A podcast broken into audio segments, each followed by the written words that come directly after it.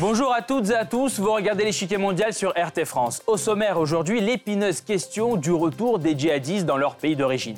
Un problème à la fois politique, judiciaire et humain qui suscite une inquiétude grandissante à l'international. Alors ce fléau est-il inextricable? Créer un tribunal spécial pour juger les combattants de Daesh, c'est l'initiative ambitieuse que les pays européens envisagent de plus en plus activement. Les détails concrets restent toujours dans l'ombre, sauf un. Le tribunal serait placé en Irak, un positionnement avantageux qui permettrait d'éviter le retour des djihadistes en Europe. Et pas seulement là-bas, les plus gros fournisseurs de combattants pour Daesh, le Maroc, l'Égypte, la Tunisie, ne veulent pas non plus rapatrier leurs combattants terroristes. Une politique inflexible due largement au niveau élevé de la menace terroriste dans ces pays. Cette intransigeance coûte cher à l'Irak et à la Syrie où se trouvent les prisonniers étrangers. Les Kurdes syriens qui contrôlent le nord et le nord-est syrien affirment ne pas être en mesure de détenir longtemps les djihadistes. Les prisons irakiennes, elles aussi, sont pleines. Environ vingt mille combattants de Daesh y seraient placés.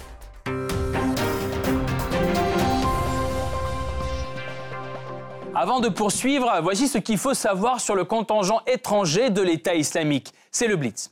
Plus de quarante-deux mille combattants de près de cent vingt pays ont rejoint les rangs de Daesh depuis deux mille onze. La majorité d'entre eux viennent d'Afrique du Nord et du Moyen-Orient. Leur nombre exact serait de dix-huit mille huit cent cinquante-deux. Ensuite viennent les pays d'Europe avec environ treize mille djihadistes. Et enfin, le dernier gros pourvoyeur, c'est l'Asie centrale d'où seraient partis près de six mille combattants. Les arrivées sont nombreuses, mais les retours ne manquent pas non plus. À la mi-deux mille dix-huit, près de quatre mille combattants ont été retournés dans les pays du Moyen-Orient et d'Afrique du Nord. Environ deux mille cinq cents dans les pays d'Europe et enfin plus de trois cents en Asie centrale. La plupart d'entre eux sont arrêtés, jugés et mis en prison. Comme du côté de l'Irak, selon les différentes estimations, plusieurs centaines de combattants étrangers se trouvent actuellement dans les prisons irakiennes. Quant à la Syrie, il n'y a pas de données officielles. Les forces kurdes affirment pourtant avoir arrêté huit cents djihadistes étrangers. Leurs familles sont placées dans des camps pour population déplacée, environ sept cents femmes et mille cinq cents enfants, et attendent en ce moment leur rapatriement. La ville de Baghouz, le dernier territoire contrôlé par l'E I en Syrie, est libérée. Une défaite écrasante pour l'armée de l'État islamique. Des milliers de ces combattants syriens comme étrangers sont détenus et mis en prison. Qui va les juger? Les pays d'Afrique du Nord et du Moyen-Orient, par exemple, ne se pressent pas pour rapatrier leurs ressortissants. Pour l'Europe, la situation est semblable. Afin d'éviter le retour des djihadistes sur le sol européen, les pays européens envisagent la création d'un tribunal spécialisé en Irak. Les premiers contours sont déjà dressés, mais bénéficieront-ils d'un soutien international? Et pendant que les discussions se poursuivent, la situation sur le terrain ne cesse de s'aggraver. Les Kurdes syriens sont débordés. Ces derniers mènent une, en effet une lutte active contre l'État islamique depuis deux mille quinze.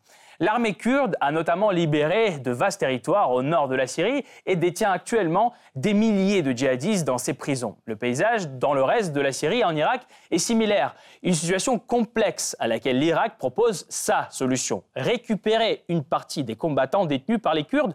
Cependant, le gouvernement pose une condition, que les pays occidentaux en assument les frais. Comment l'Europe et les États-Unis ont-ils réagi à cette initiative? Quelle approche adopte-t-on envers les familles des djihadistes? Comment réagissent les institutions internationales face à ce défi grandissant? Enfin, par quels moyens l'Irak et la Syrie gèrent-ils le problème des djihadistes étrangers? Pour répondre à ces questions, nous rejoignons Anne Giudicelli, spécialiste du monde arabe et musulman, fondatrice de Terrorisc, agence de conseil sur les risques politico-sécuritaires. Madame Giudicelli, bonjour. Bonjour. Selon la coalition internationale, le dernier bastion de Daesh est tombé en mars à Baghouz. Est-ce que cela signifie que la menace de l'État islamique en Syrie et en Irak est définitivement anéantie? Oui, bien sûr que non. De fait, on a des éléments qui ont pu s'échapper de Baghouz au moment justement de la, de la fin de l'emprise territoriale de Daesh. On a des, des, des groupes, hein, des, des, des groupes qui se sont reconstitués, euh, mais progressivement, euh, bien avant cette fin-là, dans les, dans les deux années précédentes, qui se sont implantés euh, dans, dans d'autres zones ou des zones où ils avaient déjà euh, des, eh bien, des, des, des éléments euh, présents. Donc on a aujourd'hui un éclatement en réalité de cette organisation euh, qui était à un moment donné essentiellement regroupée sur, euh, sur euh, l'Irak et la Syrie. Euh, donc euh, pour vous répondre, de fait elle est loin d'être euh, finie, cette, euh, enfin, euh, réduite cette menace, au contraire elle, elle s'amplifie. dans la mesure où elle, elle s'est euh, internationalisée en s'implantant encore une fois dans, dans certaines zones géographiques, et puis surtout aussi dans les messages qui sont, euh, je dirais, dans sa, dans sa communication. Euh, le fait de perdre ces territoires euh, eh bien, euh, renforce encore un argumentaire euh, d'être euh, à la fois euh, l'ennemi mondial et puis aussi d'être victime, euh, eh bien, de, euh, une victime qui a fait mourir euh, des, des, des, des milliers de personnes euh, qui sont évidemment tous les pays membres de la coalition. Hein, donc, euh, euh, donc on, même en Europe, on a une, une dérésonance par rapport, euh, par rapport à cela. Une partie des pays de l'Union européenne aujourd'hui souhaitent créer d'abord un tribunal international pour, pour juger ces hommes, les djihadistes, et euh, au lieu de les rapatrier justement. Pensez-vous que ce soit une solution préférable à ce problème? Et est-ce que ce tribunal euh, international peut fonctionner? Alors, euh, maintenant, si on parle de l'Europe, il y a effectivement, euh, avant qu'on parle de tribunal international, et pensons déjà aux tribunaux existants. Euh, en l'occurrence, il y a les tribunaux euh, nationaux, euh, où pourraient être jugés euh, les djihadistes qui sont ressortissants de ces pays-là. Et puis, il y a le tribunal, évidemment, en Irak, où euh, beaucoup des, des, des combattants euh, ont été... Euh, Euh, je dirais, euh, en, en, est, en ayant été arrêtés euh, sur zone, on est, sont aujourd'hui jugés dont, et certains condamnés à mort, euh, notamment des Français euh, actuellement. Euh, mais euh, la difficulté, c'est que euh, la majorité de ces pays européens ne souhaitent pas le retour euh, de ces djihadistes euh, parce qu'ils considèrent euh, eh bien, euh, que euh, leur justice ne permettrait pas finalement, euh, de, de, de juger selon ses propres règles, donc les règles de la, des justices de ces tribunaux européens, euh, en proportion de euh, la, je dirais, le, la, la, l'importance ou la, la, la gravité euh, de, de l'acte que ces individus ont commis. Parce qu'il c'est très difficile d'établir des preuves euh, de, de ce qui a été commis euh, par l'individu sur place. Merci beaucoup, Madame Giudicelli. Nous allons poursuivre notre analyse tout de suite et nous vous retrouverons en fin d'émission pour plus de détails sur la question. Le trois juin deux mille dix-neuf, des experts de onze pays européens se réunissent à Stockholm à l'initiative de la Suède. Première réunion à l'échelle européenne, elle vise à dessiner les premiers contours d'un tribunal spécial qui jugerait les djihadistes de l'État islamique. Selon le projet proposé par la Suède, cet organe judiciaire extraordinaire serait installé en Irak. Un positionnement avantageux qui faciliterait le recueil des témoignages, la collecte de preuves et les interrogatoires. Pour l'Europe, ce tribunal serait la solution idéale de deux problèmes à la fois. D'un côté, il permettrait d'éviter un retour des combattants sur le sol européen. De l'autre, il n'appliquerait pas la peine de mort à laquelle l'Union européenne est opposée. Un tribunal dont les détails restent flous. Pourtant, le nombre de djihadistes en attente de jugement est impressionnant. Depuis le début du conflit en Syrie, plus de quarante-deux mille combattants étrangers ont rejoint les rangs de Daesh. Environ cinq mille d'entre eux seraient originaires d'Europe occidentale. Les Français sont les plus nombreux, près de deux mille personnes. Vers la fin janvier deux mille dix-neuf, il n'en reste pas plus que sept cents. Une partie d'entre eux sont détenus par les milices kurdes syriennes. Elles affirment avoir capturé en tout huit cents terroristes étrangers, sept cents femmes et mille cinq cents enfants. Le gouvernement officiel syrien ne donne pourtant pas de données sur ce sujet. Pareil pour l'Irak, il n'y a pas de chiffres officiels. Or, selon les différentes estimations, plusieurs centaines de djihadistes étrangers se trouvent actuellement dans les prisons irakiennes. Alors, qui va juger tous ces combattants étrangers? Pendant que l'Europe cherche à s'entendre au sujet du tribunal, l'Irak n'hésite pas à prendre les choses en main. Le vingt-six mai débute une série de procès d'anciens combattants de l'État islamique. En une semaine seulement, la cour pénale d'Al-Kark à Bagdad condamne à mort onze Français et un Tunisien qui étaient résidents en France. Ils ont été transférés en janvier deux mille dix-neuf par les forces kurdes syriennes à l'Irak. Ces verdicts inédits à l'encontre de ressortissants français ont suscité de vifs débats en France. Malgré une position intransigeante contre le retour des djihadistes et de leurs femmes, l'échiquier politique du pays semble être divisé au sujet de la peine de mort. Les partis à droite, les Républicains, le Rassemblement national, Debout la France, se disent favorables à ce que l'Irak juge des djihadistes français, même s'il s'agit de condamnations à mort. Selon ces partis, la France ne devrait plus se soucier d'eux. L'autre position est défendue par le gouvernement actuel qui exclut dans toutes circonstances l'application de la peine de mort. Un principe constitutionnel qu'Emmanuel Macron se déclare prêt à défendre. Comment ? En demandant directement à l'Irak de remplacer la peine capitale par la peine de prison. Quant à l'opinion publique, elle est presque unanime sur ce sujet. Selon un sondage récent réalisé pour le Figaro et France Info, quatre-vingt-deux pour cent des Français se disent favorables à ce que l'Irak décide lui-même sur le jugement des djihadistes français. Pourtant, dans ce cas-là, comment faire avec leurs enfants ? Faut-il les rapatrier ? Ici, les voix sont divisées. Les enfants, c'est une population qui, de toute manière, doit être protégée dans tous les cas. C'est un vrai danger de faire entrer ces enfants ici. C'est des enfants, les enfants, c'est un danger depuis quand ? Il ne faut pas les laisser revenir euh, inopinément. Face à ces divisions au sein de la société, les autorités officielles adoptent une approche vigilante. La France se dit prête à rapatrier les orphelins français de moins de cinq ans. En deux mille dix-neuf, dix-huit d'entre eux sont arrivés sur le sol français. Quant aux enfants avec leur mère, c'est plus compliqué. Paris promet d'étudier ces situations au cas par cas. Une politique semblable est actuellement en cours dans d'autres pays européens. La Belgique, par exemple, souhaite rapatrier tous les enfants de moins de dix ans. Pour le reste, Bruxelles procéderait au cas par cas. L'Allemagne, elle aussi, se déclare prête à faire entrer des enfants. Une dizaine d'entre eux ont déjà été rapatriés depuis mars.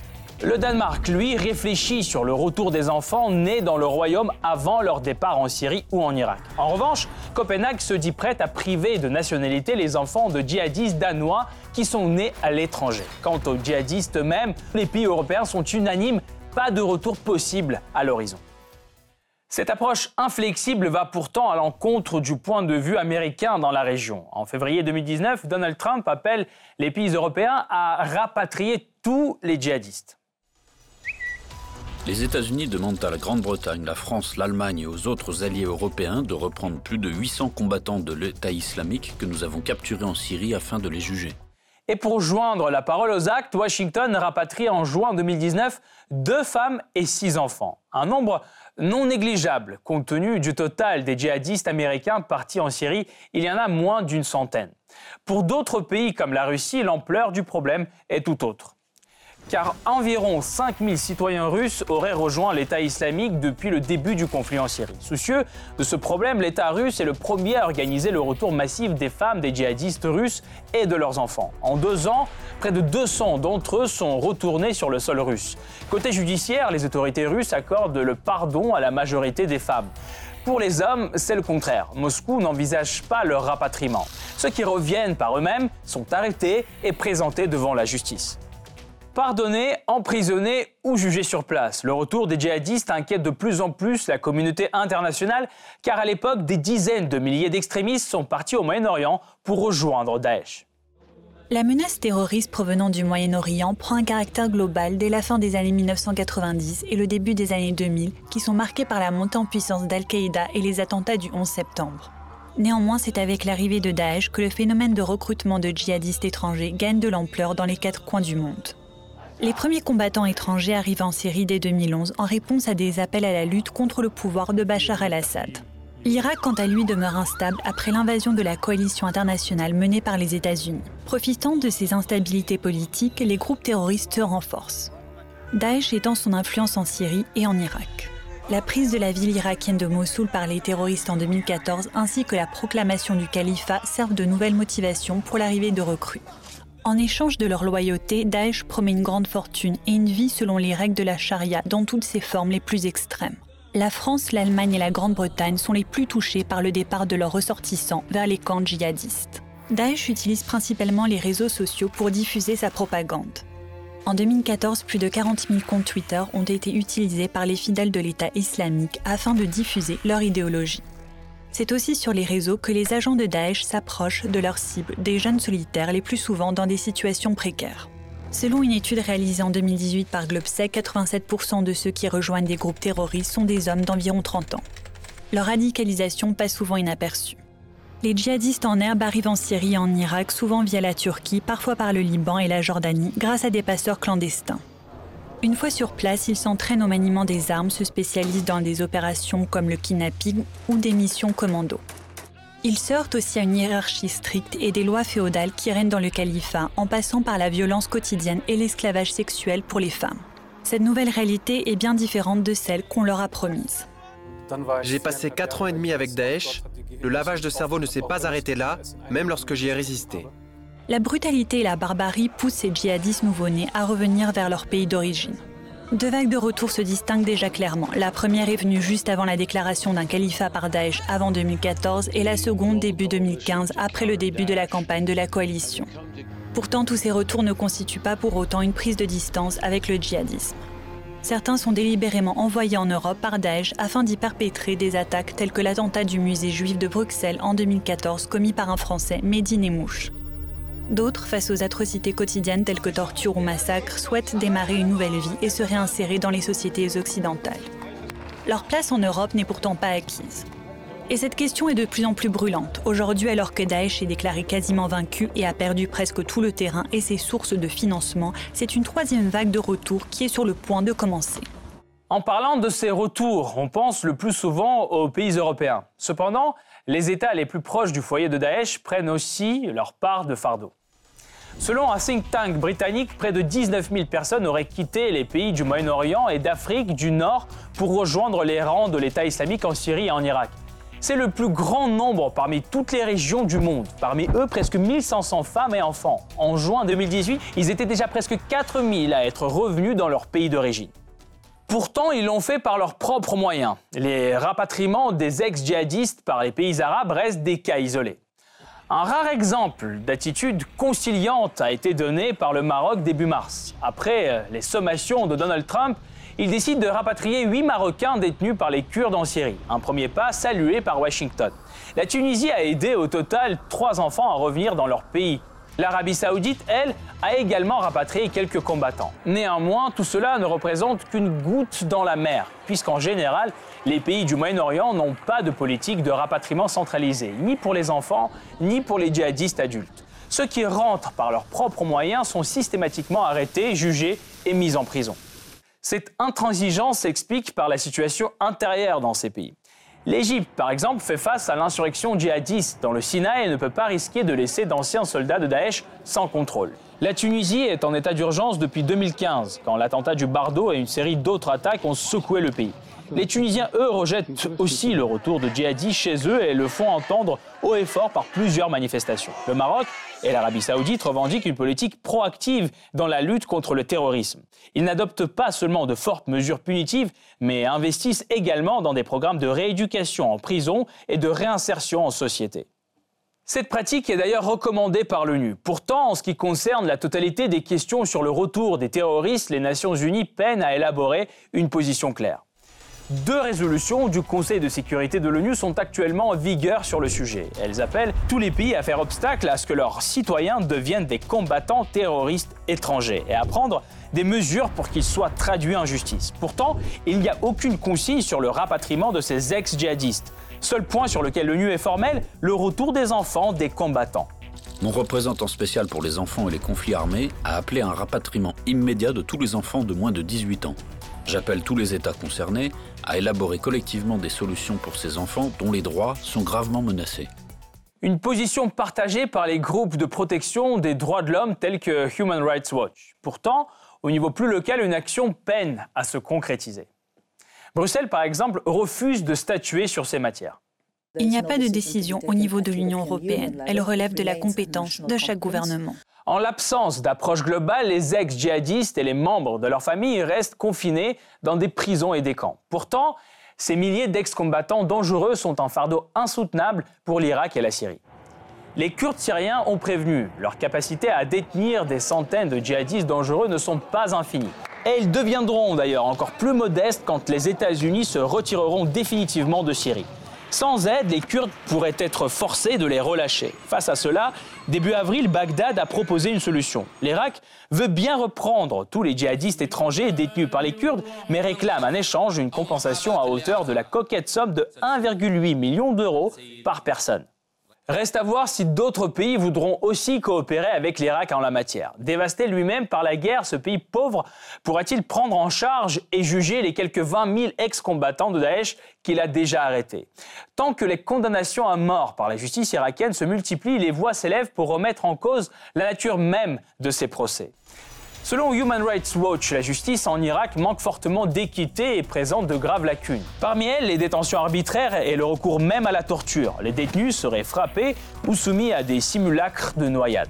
La France et les autres pays ne doivent pas sous-traiter la gestion de leurs ressortissants soupçonnés de terrorisme au système judiciaire qui commettent des abus. Face à ces préoccupations, pour Paris, aucun abus n'est à signaler. Et je voudrais vous dire, contrairement à ce que j'entends ici et là, le procès est équitable. Il y a... Les, les audiences sont publiques. Les procès sont conduits par un magistrat du siège, assisté de deux assesseurs. Le réquisitoire est conduit par un procureur, un greffier consigne en direct l'intégralité des débats, l'avocat est présent. Le débat est donc vif. Quel sera le sort des djihadistes français condamnés à mort en Irak? Et quelle sera la réponse des autres pays face à la possible remise en liberté de centaines de djihadistes par les Kurdes? La justice irakienne est-elle la meilleure solution si le projet de tribunal international n'aboutit pas? Pour mieux comprendre l'avenir d'anciens djihadistes, nous rejoignons à nouveau Anne Giudicelli, spécialiste du monde arabe et musulman, fondatrice de Terrorisc, agence de conseil sur les risques politico-sécuritaires. Madame Giudicelli, si les pays européens s'opposent au retour des djihadistes eux-mêmes, la question des enfants est plus compliquée. Par exemple, la France prend des orphelins, mais... Quant aux femmes avec les enfants, c'est au cas par cas qu'elle agit. Pensez-vous que ces enfants doivent être pénalisés à cause des actes de leurs parents? Ah bah c'est un, c'est un débat qui, qui est à la fois euh, moral, sociétal, judiciaire et politique. Euh, alors, chacun a un peu ses normes. Bon, c'est vrai, par exemple, la, la Belgique a, euh, a fixé une règle euh, concernant les enfants, qui est euh, de, de les faire revenir. Tous, tous, tous les enfants en dessous de dix ans sont euh, euh, impérativement euh, rapatriés euh, en Belgique. En France, vous venez de le dire, c'est euh, une autre approche. Euh, c'est euh, effectivement euh, une problématique par rapport à euh, nos, notre propre système, hein, puisque normalement la mère ne peut pas être séparée de l'enfant. Et d'ailleurs, bon, les, les femmes aussi utilisent ça pour... Euh, où les avocats euh, peuvent utiliser ça comme un levier euh, euh, pour justifier d'un retour euh, euh, de, des femmes et des enfants. Euh, donc l'enfant est, est aujourd'hui au cœur de la, de la thématique, il est instrumentalisé de part et d'autre. Euh, or, un enfant, effectivement, et les psychiatres euh, le savent, euh, d'abord n'est pas responsable des actes de, des parents. Ensuite, euh, eh bien, euh, il y a euh, des, des situations qui sont différentes, c'est-à-dire qu'un un enfant qui est né sur place et qui n'a pas eu d'autre environnement euh, peut avoir un, euh, je dirais, des, un impact, mais il faut fixer une règle, c'est certain, et ce n'est pas le cas pour le moment de la France. Euh, il y a, euh, comme vous le dites, des cas par cas, et euh, je dirais que pour le moment, ce sont des enfants en, en bas âge qui, qui sont revenus, c'est-à-dire avec... potentiellement plus de possibilités de, euh, je dirais, de réinsertion, de reconstruction euh, que des, des adolescents, par exemple, qui auraient euh, eh bien, euh, vécu en conscience, euh, un certain nombre, même agi, euh, commis des actes euh, du fait de, de, de l'environnement euh, familial euh, dans lequel ils étaient.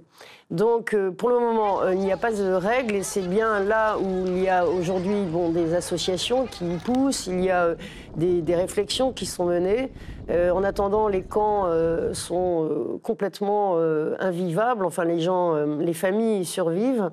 Donc, il y a urgence, euh, de fait, à, à, à prendre une décision et à prendre toutes ses responsabilités euh, et, en, et surtout à faire comprendre à l'opinion euh, qu'est-ce que c'est que, enfin, je veux dire, quelle, la, la réalité de cette situation et euh, pourquoi est-ce qu'il faudrait les faire rentrer. Et là aussi, euh, il y a des opinions publiques qui, euh, eh bien, on considère que l'enfant euh, est une bombe à retardement et qu'il est, euh, et qu'il est, euh, je dirais, irrécupérable. Donc, c'est là-dessus qu'il faut travailler. Le, les enfants ont plus peur de nous que nous d'eux. C'est comme ça que ça doit se faire. Et euh, voilà, donc... Euh, pour le moment, il y a, euh, il y a un grand vide euh, de, décisionnel euh, sur, euh, sur, sur ce dossier-là. Décisionnel et, et juridique, bien sûr.